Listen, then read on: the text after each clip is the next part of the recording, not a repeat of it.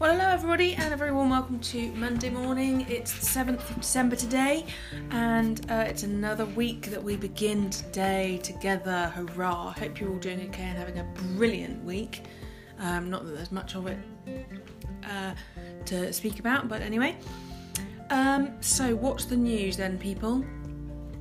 Uh, I hope you're all doing okay. Um, what did I do over the weekend?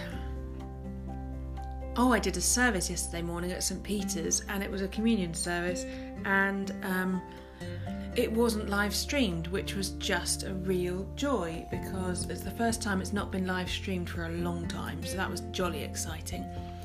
Uh, so that's what I did. I considered putting up my Christmas tree lights and then realised that I need to put some lights around. Well, I need to put my Christmas tree up first short, the long and the short of it is I haven't yet put up my Christmas decorations, but I will. I think I'm going to do it this weekend because I should should be done with my external carols installation thing that I'm doing, and I'll know what lights I need for that, and then I can use the what's left on uh, the inside. So that's my plan in my little head. Whether that comes to fruition or not, we shall see. Let's pray this Monday, the 7th of December.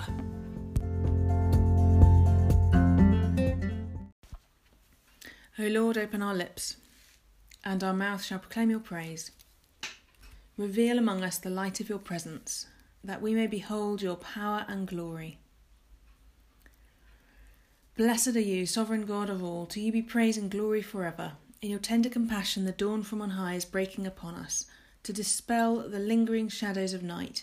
As we look for your coming among us this day, open our eyes to behold your presence, and strengthen our hands to do your will that the world may rejoice and give you praise. Blessed be God, Father, Son, and Holy Spirit. Blessed be God for ever. Yesterday was the feast day of St. Nicholas, um, which is where we get Santa Claus from. And so I'm going to read his uh, collect for the day because St. Nicholas is one that you can't miss out. Almighty Father, lover of souls, who chose your servant Nicholas to be a bishop in the church, that he might give freely out of the treasures of your grace, make us mindful of the needs of others, and as we have received, so teach us also to give, through Jesus Christ our Lord. Amen. And so, as we rejoice in the gift of this day, so may the light of your presence, O God, set our hearts on fire with love for you, now and for ever. Amen.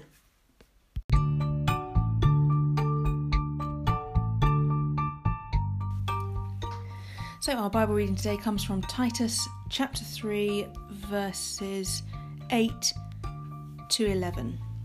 Titus chapter 3, verses 8 to 11. This is a trustworthy saying, and I want you to stress these things so that those who have trusted in God may be careful to devote themselves to doing what is good. These things are excellent and profitable for everyone. But avoid foolish controversies and genealogies and arguments and quarrels about the law because these are unprofitable and useless. Warn divisive people once, and then warn them a second time. After that, have nothing to do with them. You may be sure that such people are warped and sinful. They are self condemned.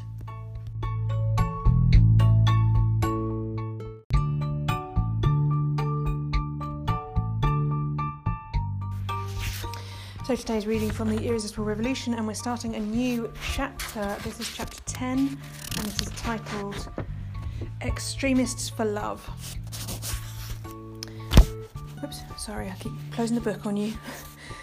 Growing up, I was told that good people go to church, and then I looked around and watched the news and found a church full of sick people and a world that had some decent pagans.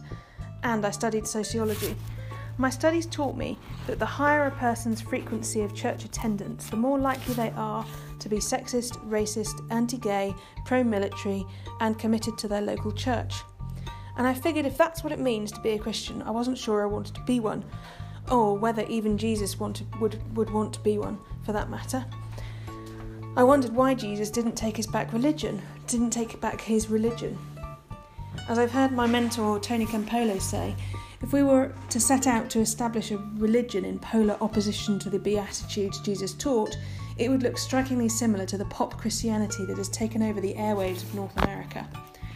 A friend and I prepared a video clip once for a worship service. Our goal was to capture people's response, responses to the word Christian. So we took a video camera and hit the streets from the trendy arts districts to the suburbs. We asked people to say the first word that came to mind in response to each word we said snow, eagles, teenagers, and then finally Christian. When people heard the word Christian, they stopped in their tracks. I will never forget their responses fake, hypocrites, church, boring. One guy even said, used to be one. I will also never forget what they didn't say. Not one of the people we asked that day said love. No one said grace. No one said community. We live in an age in which people, when they hear the word Christian, are much more likely to think of people who hate gays than people who love outcasts, and that is a dangerous thing. Bumper stickers and buttons read, Jesus, save me from your followers. Over and over, I see people rejecting God because of the mess they see in the church. As contemporary author and ragamuffin Brennan Manning says, the greatest cause of atheism is Christians who acknowledge Jesus with their lips and then walk out the door and deny him with their lifestyle. That is what an unbelieving world simply finds unbelievable.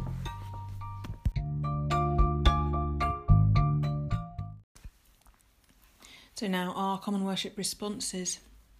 Now it is time to awake out of sleep, for the night is fast spent and the day is at hand.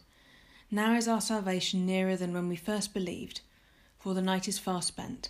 Let us therefore cast off the works of darkness and put on the armour of light, for the day is at hand. Put on the Lord Jesus Christ, and make no provision for the flesh. For the night is far spent, and the day is at hand. So, our prayers today come from the writings of David Adam. Let us pray. Lord, grant us a glimpse of your glory. Open our eyes to your coming to us, that we may know you are always with us, and that you are a present help in trouble. Lord, as you abide in us and we abide in you, may we know may we show traces of your glory in our lives, and so glorify you, Lord Jesus, who lives and reigns with the Father and the Holy Spirit, one God, now and for ever. Amen.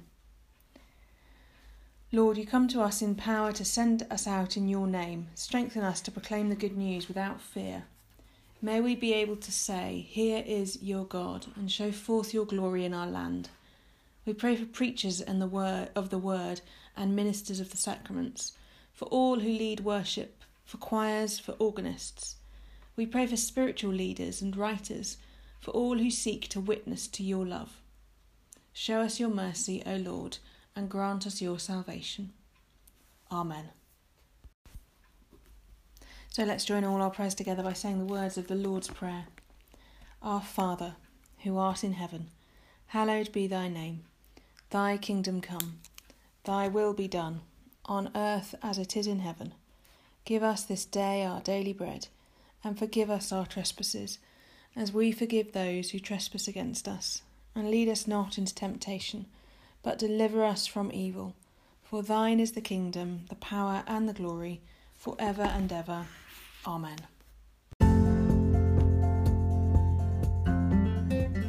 Well, thank you once again for joining me. I look forward to being with you again tomorrow. My day is looking like a morning and most of the afternoon on Zoom.